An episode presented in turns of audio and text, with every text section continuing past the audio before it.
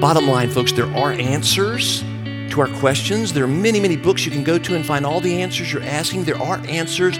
You seek them and find a place where you can be biblically fed to encourage your heart and be faithful to our Lord.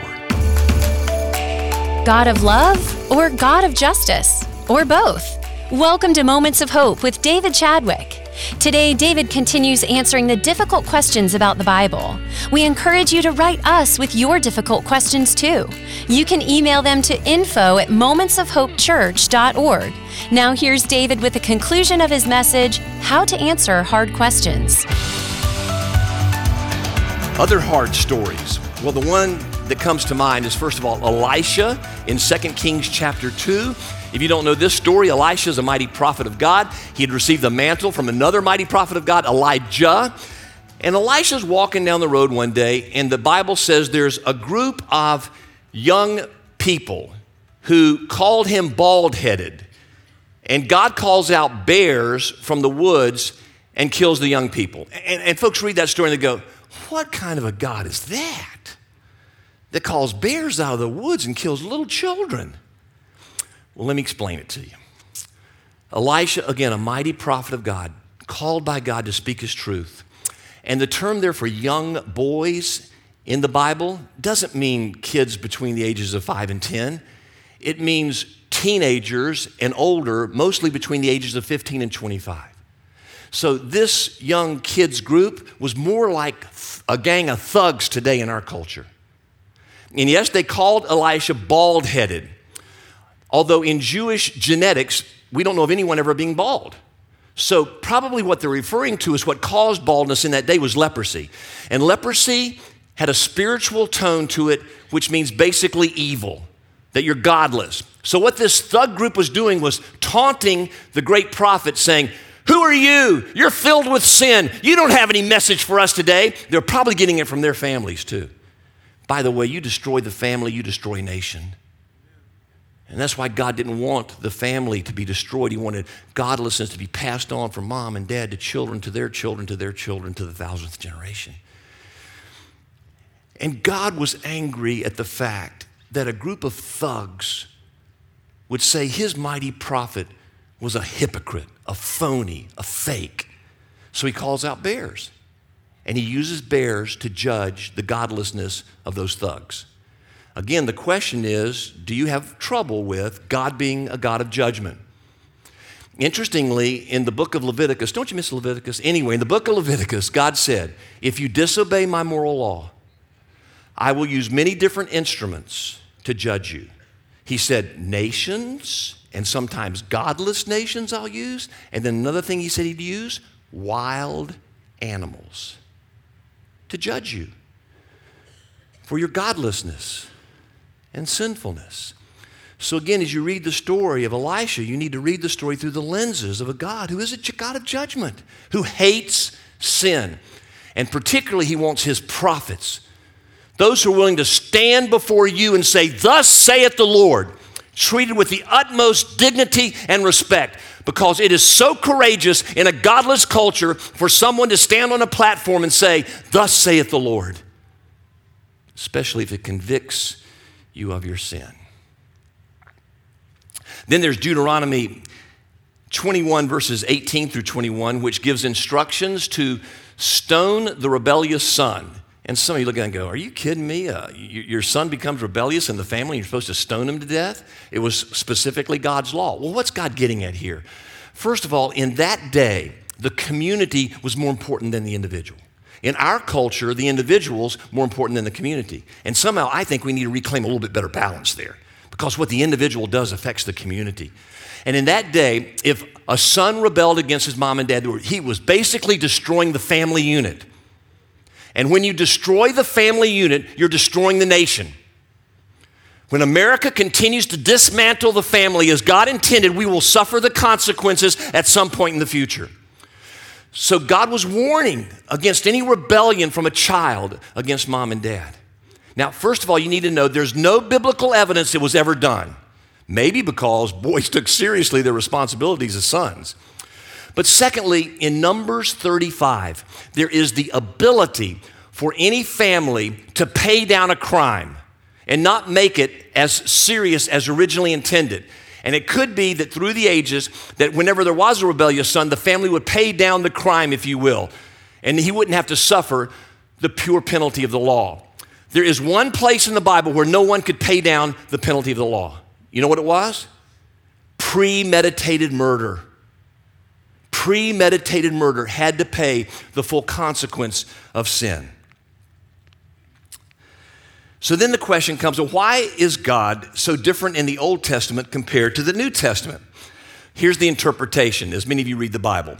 The God of the Old Testament is harsh and judgmental, the God of the New Testament is kind and caring. Well, let's look at the God of the Old Testament. Is he really only judgmental and harsh? Well, what about in Genesis 3, right after Adam and Eve sin? God is found in the garden pursuing them in love. Adam, where are you? Or when he forms the Jewish nation to bring in our Savior who forgives us of our sins, he begins by calling a man named Abraham out of the most godless pagan nation possible. He pursued him first. That's a God of judgment and not love. Or how about him calling Moses to free the Israelites from captivity? Or how about God making himself like Hosea, the one who pursues a godless prostitute that is an analogy of Israel and the church and you and me. God's the pursuer in love in the Old Testament. What do you do with Exodus 34 6, where it says, The Lord, the Lord, the compassionate and gracious, slow in anger, abounding in love and faithfulness? Or forgiving David of his adultery and murder and cover up the God of the Old Testament is a God of judgment and mercy, both, as is the God of the New Testament. Some people say, well, where's the God of judgment in the New Testament? Well, how about Jesus calling the Pharisees a brood of vipers? Now, now that's a way to influence people and get new friends, right? Or, or how about him overturning the tables in the temple because God's place of worship was being misused for money and profit. Or how about this one? The most profound, intimate teachings we have about the reality of hell and what goes on there come from the lips of Jesus. If you remove Jesus' teachings about hell from the Bible, you don't have that much teaching in the Bible. The harshest truths about the reality of hell came from the gentlest lips that have ever uttered a word. So if you really look at the Bible, you'll see that the God of the Old Testament and the God of the New Testament are exactly the same. They balance grace and truth. John 1 14, it says, Jesus came filled with grace and truth. And dear friends, both of those have to be a part of your theology if you are a biblical theologian. Yes, God's a God of holiness, which demands his judgment. Our sin is an offense to a holy God, he needs to cast us away from Him. He can have nothing to do with us in our unholiness. But He so loves us that He became one of us in Jesus and died on the cross to forgive us of our sins because He so loves us. Grace and truth. Next question Why did God create the devil and evil if He loves us so much? Similar question Why did He create the knowledge of the tree of good and evil if He knew Adam and Eve would eat of it and cause evil to enter the world? Here's the answer you can't understand white unless you also understand black. And you can't understand good unless there's also evil.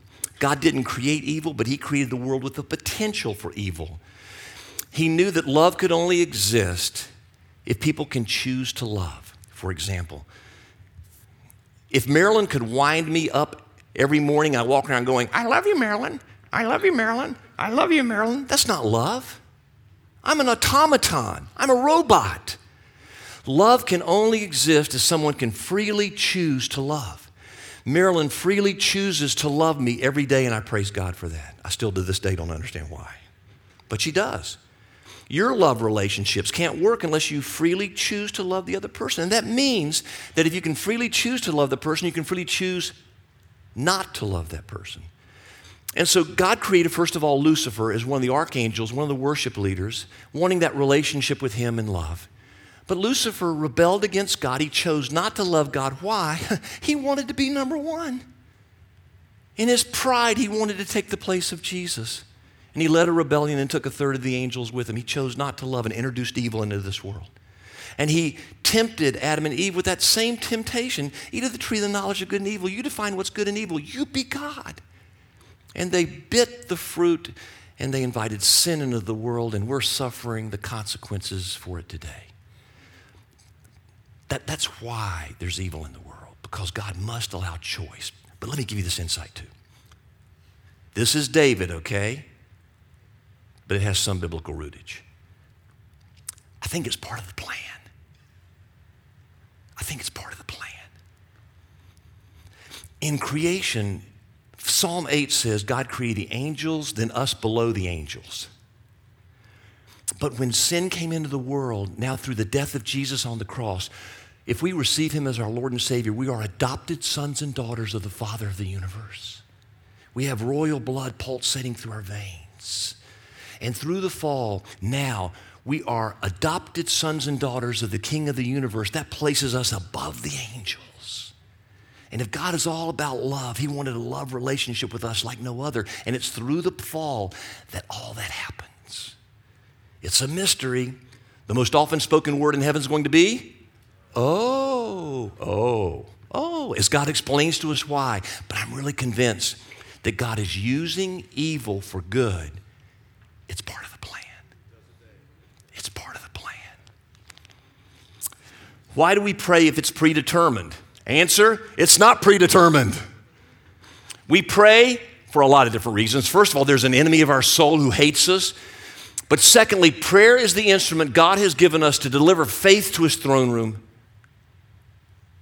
And faith is what moves the hands of God, what moves mountains in our lives. So we pray to deliver faith to God. And there's persistent prayer in the Bible. There, somehow we're to keep on praying. And one of my friends once told me, as Jesus sweat droplets of blood in the Garden of Gethsemane, as he prayed, none of us have really prayed fervently until we drop droplets of blood from our forehead. We're to pray and keep on praying. It is God's most powerful instrument He has given us, along with the Word of God, to fight the enemy. So it's not predetermined. And we pray mostly because Jesus, our commander in chief, said, Pray. Not if you pray. When he taught us the Lord's Prayer, he said, When you pray, pray like this.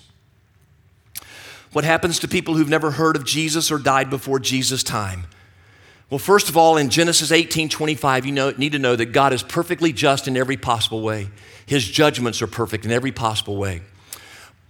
But we know that for those who lived before Jesus in Hebrews 11, if they looked forward to the coming of the forgiveness of their sins, they had it fulfilled in Jesus. There may be some way that God allows them to enter eternity as they look forward to. Uh, for those who've never heard, we know from Paul in Romans 1 that there are two evidences of God in every person's life throughout the world. The first one is creation. Every single person in the world should believe in God because of creation, the ebb and flow of the tides, the photosynthesis of the plants, how everything fits together. And for those of you who are atheists here today, you've got a real problem. It's called prima causa, first cause, and you've not been able to answer it. You take everything back to that first living cell, where did that come from? You take everything back to the Big Bang, how did the Big Bang occur? And a big bang that just suddenly happened in the expanses of eternity that produced this kind of order, that's like saying an explosion in a printing press would create an unabridged dictionary.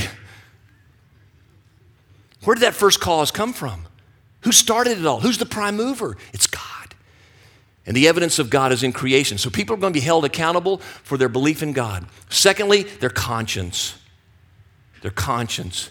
Isn't it amazing that throughout the world, people have similar consciences, not to kill their neighbor, to love their families. There's something innate in all of us that's common, and it comes from the moral law of God. So everybody's going to be held accountable for how they've responded to those major things. If there's another way for God to give mercy to people other than Jesus, it's not said in the Bible. And you do need to clearly know that Jesus said, I am the way, the truth, the life. No one comes to the Father except by me. Acts 4:12, the apostle said, There's no other name by which we can be saved except the name of Jesus. So that is clear from the lips of my Lord and Savior. And that's why, for those of you who are worried about those who've never heard, why don't you join me in helping me to reach them for Christ? Our commander in chief has told us to go into all the world and tell people who've never heard. Save their sins, it makes their lives better. It's His command. Final question What if I'm in a church that doesn't uphold the authority of the Bible? Let me give you my one word answer leave. Why in the world would you give your hard earned money to a place that's propagating lies? Then you ask the question well, how do I know if they're lying or not? Three places you can go. First of all, abortion. Ask your pastor, what do you believe about abortion? Watch him dance. Listen, God created life, not just in the womb. According to the Bible, God created life before the foundations of the earth. He knew your name before the world was ever created. Wow. Second question what do you think about gay marriage? If he says, I think it's okay, leave. Because the Bible is so clear, an original intent Genesis 2:24, what God intended marriage to be.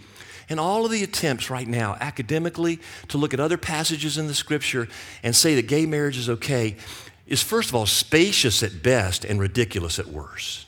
Right. It's terrible. Scholarship.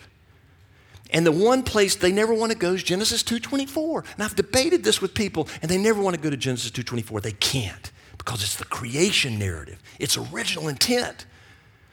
And the third question is what about hell? Do you believe hell is real?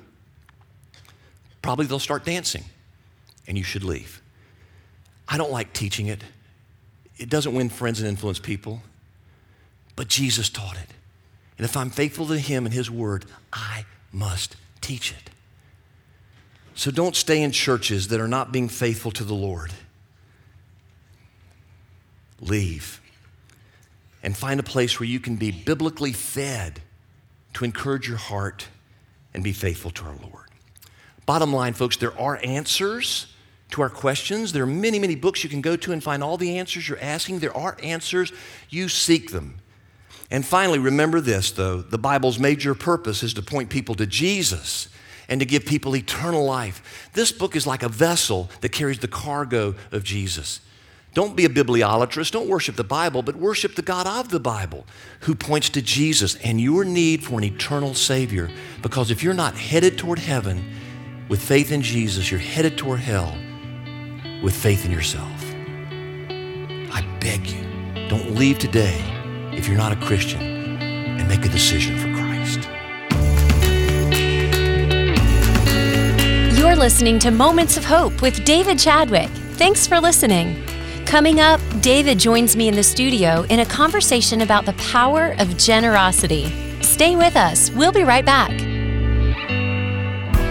This is the Ministry Minute, focusing on ministries that have a positive impact on our community.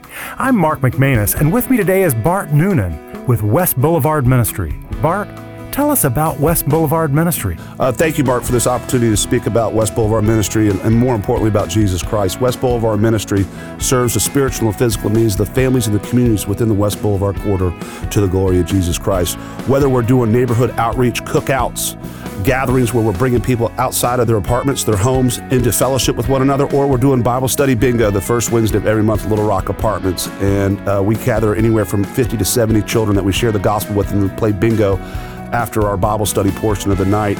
And a couple weeks ago, there's a young man who we've been walking with now close to three years who came in. He, he forgot something, like a lot of young young kids do. He forgot something in the um, space, and he came back in, and he ended up praying out myself and all the other volunteers for the West Boulevard ministry team that were gathered there for that night and led us all in prayer and closed it out. And this young man, we've been taking to church every every Sunday for about the past year and a half, and and that's what it's all about. It's about providing an opportunity for Jesus Christ to work inside someone's heart and, and then encourage them along the way. That sounds great. Now, Bart, if any of our listeners want to get in contact with you, how would they do that? The best way to do is uh, either email myself at bart at westboulevardministry.org or they can call me straight up in my cell phone and I always answer. I'm sort of like a doctor. The phone's always on, and that's 980 298 9027. I would encourage folks too to also go to our website, which is westboulevardministry.org, and there you can see some of our photo galleries, you can see some of the blogs, and a lot of things we do throughout the West Boulevard corridor to the glory of Jesus Christ. It is great having you with us today. Thank you very much. Thank you, Mark. I'm Jen Houston. Thanks for listening today. Joining me in the studio is our pastor, David Chadwick. David, thanks for being with us. Great to be with you, Jen. Well, in this morning's moment of hope, you touched on a sensitive topic for a lot of us generosity. Yeah, it's entitled Live to Give because the truth is we are either givers or takers. Mm. Uh, we're either selfish or generous. And I know which the Lord wants us to be. he wants us to be givers, He wants us to be generous. So God's the greatest giver of all. Again, John 3 16, for God so loved the world that He gave His only begotten Son. Can you understand even a little bit the mm. love of the Father to give His Son for the forgiveness of our sins. It's such an amazing example to mm-hmm. us of a generous heart. So, giving, I think, then begins with understanding that you can't receive with a closed fist. Mm-hmm. That, that God wants to give to us not only salvation, but continually His good gifts as a loving daddy. But the only way you can receive is with an open fist. But the only way that you can begin to have an open fist is to first to give yourself. Mm. I think that's what Jesus meant in Luke 6:38 when he said give and it shall be given unto you. That is not meant for prosperity gospel purposes. It is not meant that God wants to make us rich. It's simply stating a law of reciprocity, a law in the universe as real as the law of gravity mm. in the spiritual world. When you give with an open fist, you can expect to get back from God because he loves a generous heart in order to keep that fist open so you can continue to give even more so he mm. can then bless you with even more so that you can then even give more away. Mm. That's the heart of God. In fact, in, in the early church, it says in Acts 4.32, no one claimed that any of his possessions was his own, but they shared everything they had with one another. It was the apostles who laid the foundation of generosity in the early church. It's an example we should have today as well. Well, let me ask you a question since you brought up this verse. Is, isn't that socialism? Oh, so you've been asked that, I bet. I have. Yeah, in this world today where socialism is particularly intriguing, especially the younger people, they try to find Bible verses that support it and they point to this one often.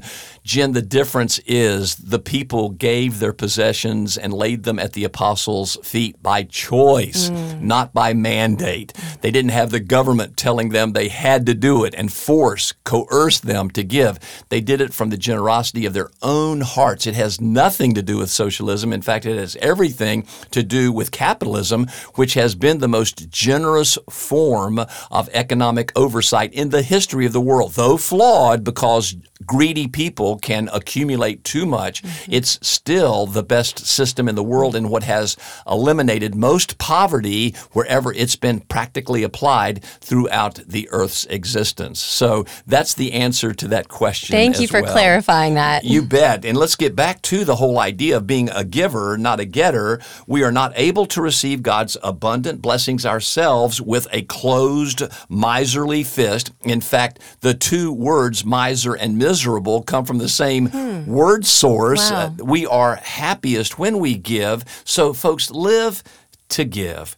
Be generous. Don't be miserable. Don't be a miser. Uh, the joy of the Lord is in you when you give. And I find it interesting that Jesus himself said in Acts 20 35, it is more blessed. You're happier when you give than receiving. Live to give. That's today's message. I love that. Thank you so much, David. You know, thank you, Jen. And if you would like to receive, listeners, these daily written moments of hope, go to momentsofhopechurch.org. You can subscribe there. They are free of charge every morning in your inbox at 7 a.m.